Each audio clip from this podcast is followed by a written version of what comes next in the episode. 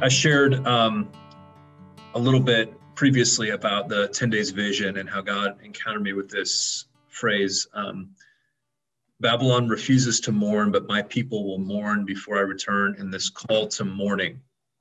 Um, and um, how God is looking for his people to mourn before he returns.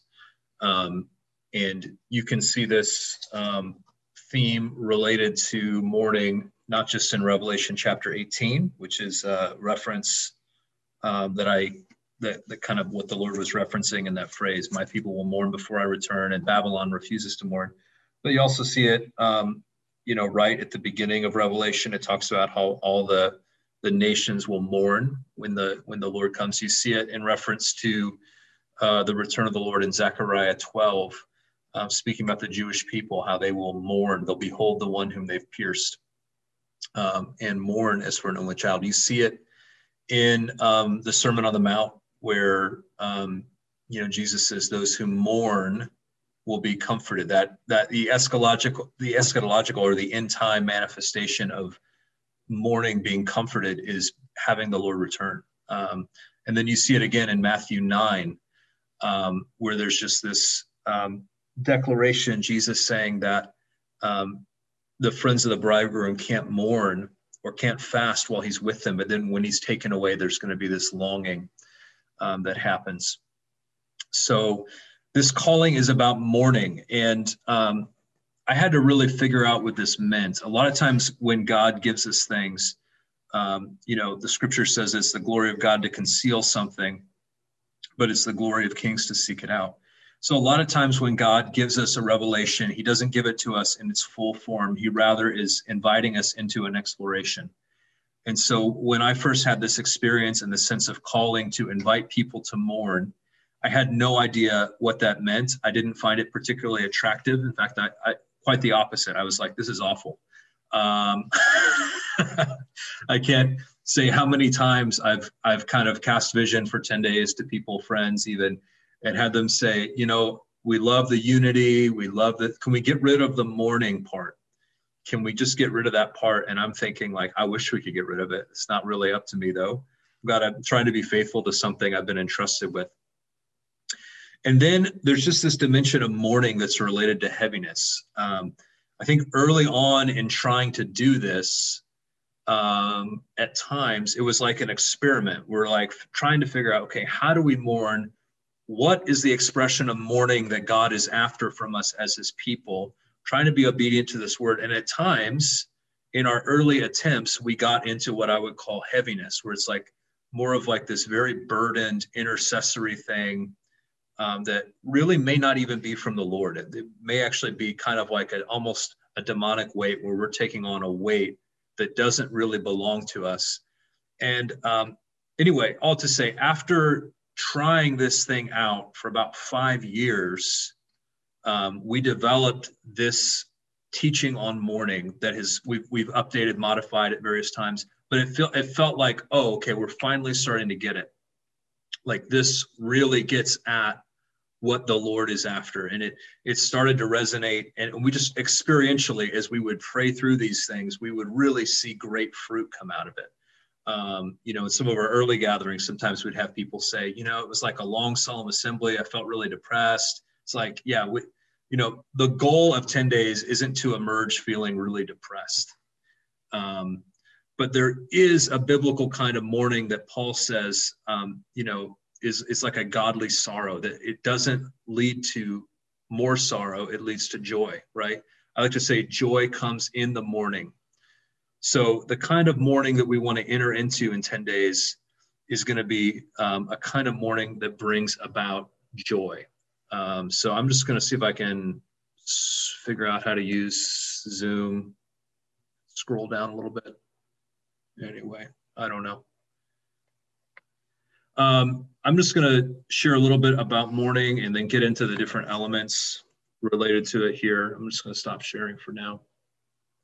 Um, I'll give you access to this document later, but it'll just be easier for me. Um, so the first thing about mourning is we think about God's invitation into a 10 day period of mourning, into a period of mourning.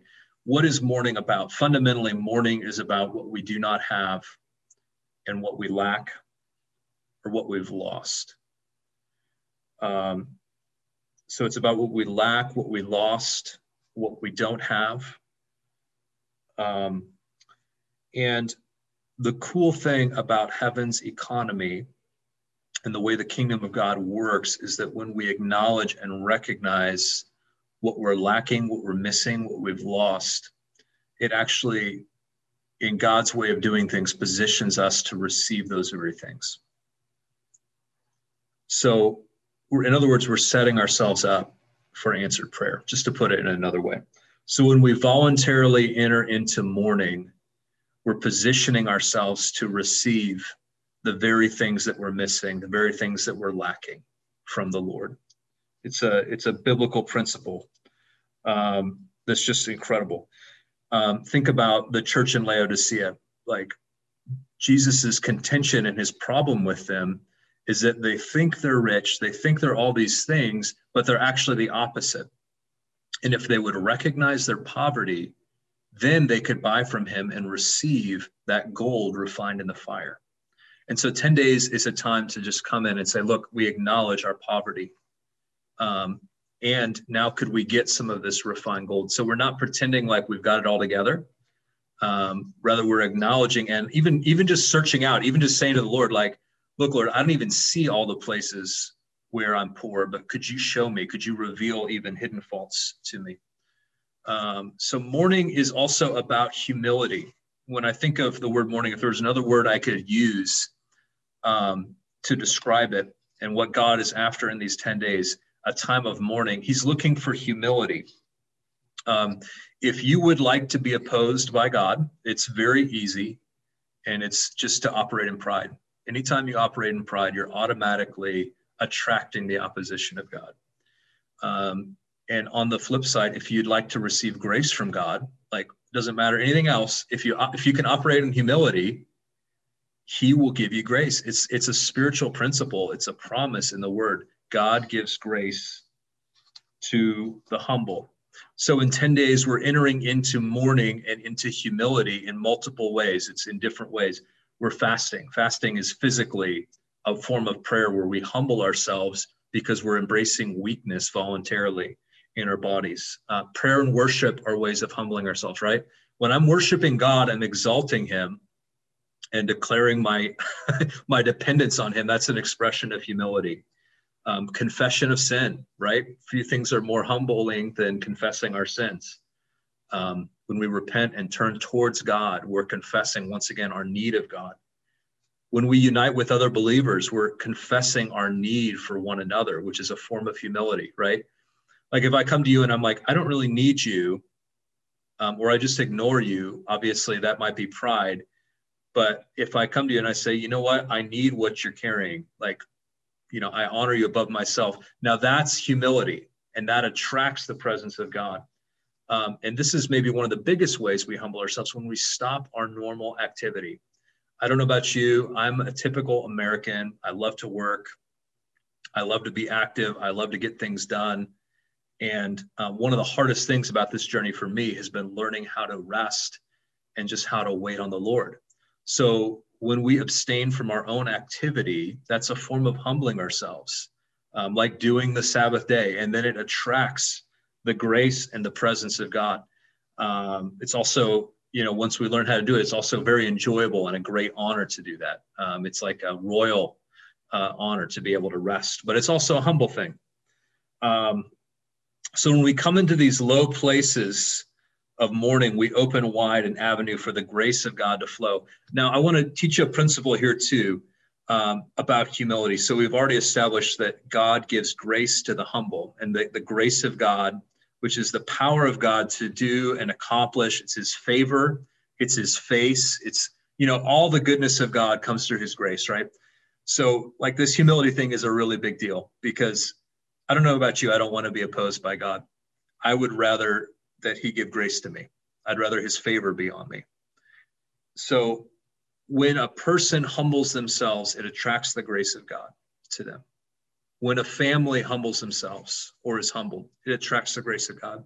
So when a city does it together, guess what? It attracts the grace of God to the city. So, at whatever level that's happening, that's the level where the grace of God is being attracted.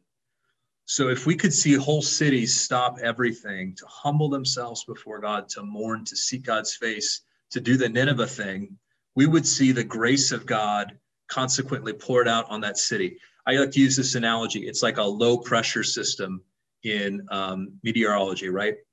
If there's a low pressure system in an area, it's going to attract rain.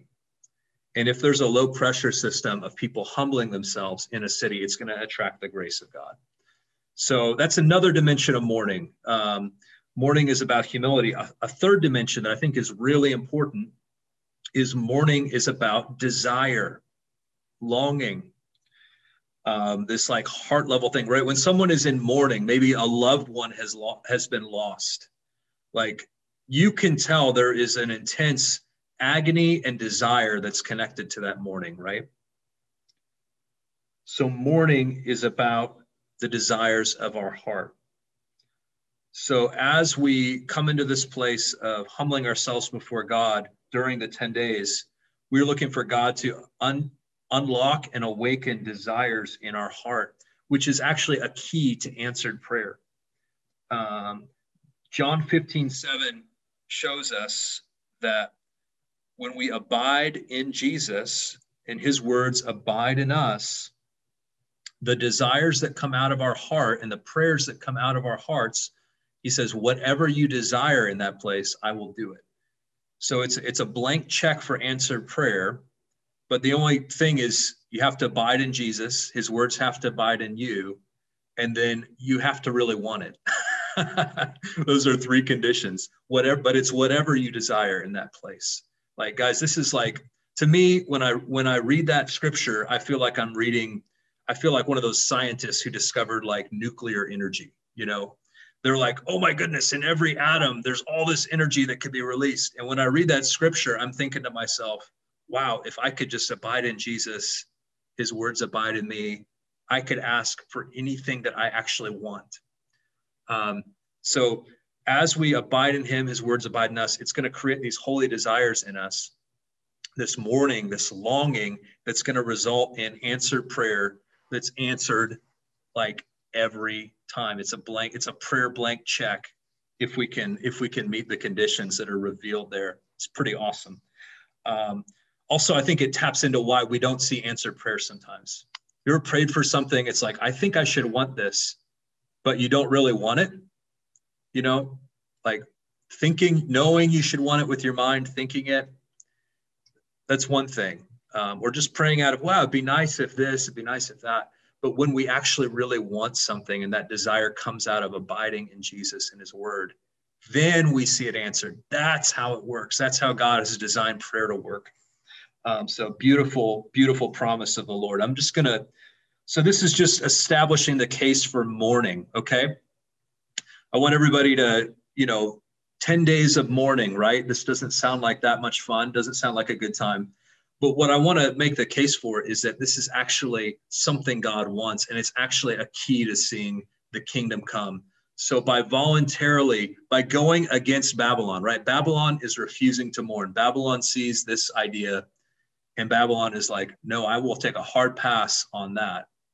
But God's people are saying, you know what? No, we're going to voluntarily embrace mourning. We're going to voluntarily embrace humility. We're going to voluntarily embrace acknowledging our lack and our loss before the Lord uh, because we have a hope and an expectation that Jesus is coming. Amen. All right, so there's three elements or three aspects to this mourning that I want to just talk about briefly. Uh, one is personal. Okay, so there's a personal element to the mourning. There's an, an intercessory element where we're mourning on behalf of others and, and mourning for God's purposes. And then there's an element that's related to the Lord's return. Um, so, first of all, this is a time personally to be transformed. Um, repentance is an amazing biblical concept. I want to constantly live in repentance because every time I repent, I'm losing something that is destroying my life and I'm becoming more like Christ and I'm coming closer to God. I'm like, who doesn't want repentance, right? But it has a bad reputation. Repentance is you know the same thing that the bible talks about about being transformed into the image and likeness of jesus i think sometimes we don't like repentance because we've only seen essentially like a very fleshly version of repentance but true repentance is us coming into a transforming experience of being like jesus and, and being joined to him in oneness um, so 10 days is a time for repentance it's a time for personal mourning where we turn away from uh, patterns, attitudes, mindsets. A lot of it is mental. A lot of it is a lot of the transformation takes place in our mind uh, as we um, come away from these things and embrace um, the mind of Christ and come into the mind of Christ. For this personal transformation to take place, you don't have to necessarily, doesn't have to be this laborious thing of going through your life. And I mean, certainly that can happen. And if there are things in your life you know you need to repent of or confess, obviously do that, but it's often just positioning ourselves before the Lord, waiting upon Him, and then just allowing the Holy Spirit to lead us through this process. Um, one majorly important area of repentance during 10 days to mention is our relationships with one another.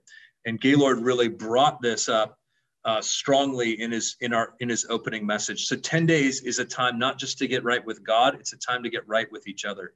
Scripture clearly teaches like if you have something against your brother and you're at the altar, go to your brother, right? So this is definitely a time for that. Um, but you know what's amazing is in just a simple strategy take 10 days give yourself time to wait upon the lord and don't you just, just come before him is that it actually really works like the holy spirit is really a good teacher and if we will do this just take these extended seasons to wait upon the Lord, we are going to see personal transformation. You're going to see the release of callings and assignments within you um, and within others begin to come forth. Um, and what's most exciting um, about it is it's going to be people you don't expect. Like you're going to see people just come alive where you're like, whoa, I didn't see that potential in them. But then, you know, hanging out with Jesus, like it just really starts to happen. Um, so yeah, I mean, ultimately, the personal element is the foundational element. Um, the personal transformation of individuals in the body of Christ is the foundation on which everything else has to be built. Before we want to see cities transform, we've got to see people transform. So, one of our main points in doing 10 days is God, I want to be transformed and changed. And it actually happens through the power of the Holy Spirit through abiding in Jesus and allowing his words to abide in us. A second element, though, is 10 days is a time to be like Daniel in Daniel 9. In Daniel 9, our brother recognizes that the time has come for, um, for Jerusalem to be reestablished. He's reading the prophet Jeremiah and he realizes this. And what does Daniel do in Daniel chapter 9? He um, goes home, he makes himself dinner. Um, he's like, God, you totally got this. It's all good. He turns on the TV, um, just enjoys kind of a nice, relaxing evening in Babylon. No, he recognizes this. And what does he do? He, he enters into intercessory mourning and prayer and fasting. So, why does he do that? It's because Daniel understood how God works and how God's promises work, that God loves to partner with us. And so he partnered with the scripture partnered with the Word of God as an intercessor and saw the fulfillment and the answer to his prayer. So when we read the scriptures and we see promises from God that are unfulfilled, I believe we're supposed to be like Daniel and to enter into this intercessory mourning where we will see these promises fulfilled. Now, there's four big promises that we focus on within 10 days, uh, four big intercessory goals uh, Jason hit on one, um, the gospel going to every nation, the gospel being preached to every nation. Uh, another one is this John 17 unity, that Jesus' prayer in John 17 would be fulfilled. A third is that there'd be a global outpouring of the Holy Spirit in response to Joel 2 28. Obviously, that started in Acts 2, but we believe there's God has more of that for us before he returns. And then promise four is that there would be salvation among the Jewish people, that Israel would be saved in accordance with Romans 11, 12, and 15. So during 10 days, we're laying hold of those promises. Now, I want to just point out like we are really focused on biblical promises. That doesn't mean we can't pray for things that are going on. We can't pray for elections. We can't pray for um, personal issues. We can't pray for all of these things. We can pray for all of those things during 10 days. 10 days is a long time. It just means we're really focused intentionally on what the word reveals, um, which I think is our right focus. Also, you know, we don't want to just be constantly blown here and there by everything that's happening outside. We want to really ground ourselves on heaven's perspective and what the word has revealed um, is important to God, right? it's not that God doesn't care who gets elected in the United States or in your nation or whatever. He does care. It's just that those things are temporary. We want to be praying around things we know are eternal themes. Okay, finally, and perhaps most importantly, and I'm running out of time, I'm just going to cover this really quickly. A major purpose of 10 days is longing for or mourning for the Lord's return. Um, that is a major focus, maybe our most, our biggest focus during these times. Um, we're a unity movement, but we're also a movement that's focused on the Lord's return. Sometimes those two things don't go together but I think they really do. I think all believers are united in a belief that Jesus is coming again. Um, and what's beautiful, and what a lot of times we don't understand as believers, is that the Father actually wants us to ask Him to send Jesus. So the Father wants us to ask Him to send Jesus. Think about the Lord's Prayer Your kingdom come, your will be done on earth as it is in heaven. Now we can pray and see that fulfilled in a measure now. We heard about a woman earlier being healed on, on one of these calls. It's awesome. It's the kingdom coming now. But when will that be fully answered? When will his kingdom come on earth as it is in heaven in fullness? It'll be at the Lord's return. Think about the last prayer in the Bible. What's the last prayer in the Bible? Come, Lord Jesus, right? It's not a dinner prayer, I promise. It's a prayer for the the the supper of the lamb right? The wedding feast to come. And so 10 days is a time to long for and ask for the lord's return. That's the mourning that he's after. Is a bride that is um, fully desirous of union with him that is longing to see him that is saying it is not enough what we have right now. Jesus we need you here now um, I don't have enough time to talk about this in depth, but this desire for the Lord's return is all throughout the New Testament. I, I just challenge you to read any epistle, any any book in the whole New Testament, and not see this expressed. Just a few passages. I'm just going to give you a few quick Bible passages on Jesus coming back and our role in longing for and desiring and praying for and asking the Father to send Jesus. Um, Matthew 9 15, I already referenced that when when when he's taken away they will fast. They'll long for his coming with fasting. Uh, romans 8 23 and 24 we learn that the spirit has been given us as a guarantee as a down payment as a deposit. But that same spirit that we have is then longing for groaning for the culmination. So this it's better for us that jesus went away and sent us the spirit but the spirit in us is longing for his second coming and his return with this groan um, that, we that we partner with. Uh, Romans 8:25, we're eagerly waiting. We're not just waiting, right? We're eagerly waiting. We're not just killing time. We're longing for that. Eager waiting is like waiting with desire. Um, that's what we do during 10 days. Um, longing for and hastening the day, 2 Peter 3:12. Watching and praying, Matthew 25, 13 and then making ready and preparing. Revelation 19:7 and Ephesians 5:27. So 10 days is a time. I'm just going to summarize these points again. 10 days is about mourning. It's a time to mourn. It's a time to enter into mourning. That doesn't sound attractive, but this is um, just a veil that God's thrown over this thing. Um, maybe to keep some people out, maybe to just force us to dig a little deeper this mourning looks like humility, it looks like desire, it looks like acknowledging what we're missing, and it has these different elements. It has a personal aspect where we're longing to be transformed and God is actually moving and changing us where we're repenting. It has an intercessory aspect where we're praying for these promises that God has made to be fulfilled and answered, and really longing for the things God longs to happen. And then it has a, finally a, a, third element, an eschatological element of longing for the Lord's return. And that's really the biggest part of it.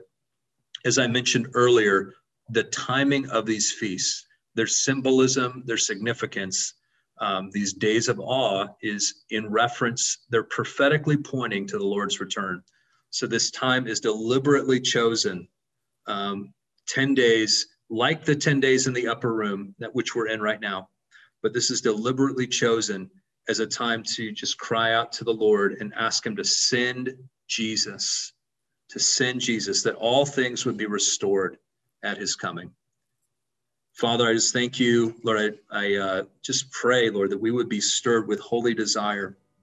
Lord, we pray you give us grace to call your people, Lord, into seasons of mourning, seasons of longing for your coming, Lord, seasons of crying out for your purposes to be fulfilled, and seasons of being transformed into the likeness of Jesus. We pray these things in Jesus' name. Amen.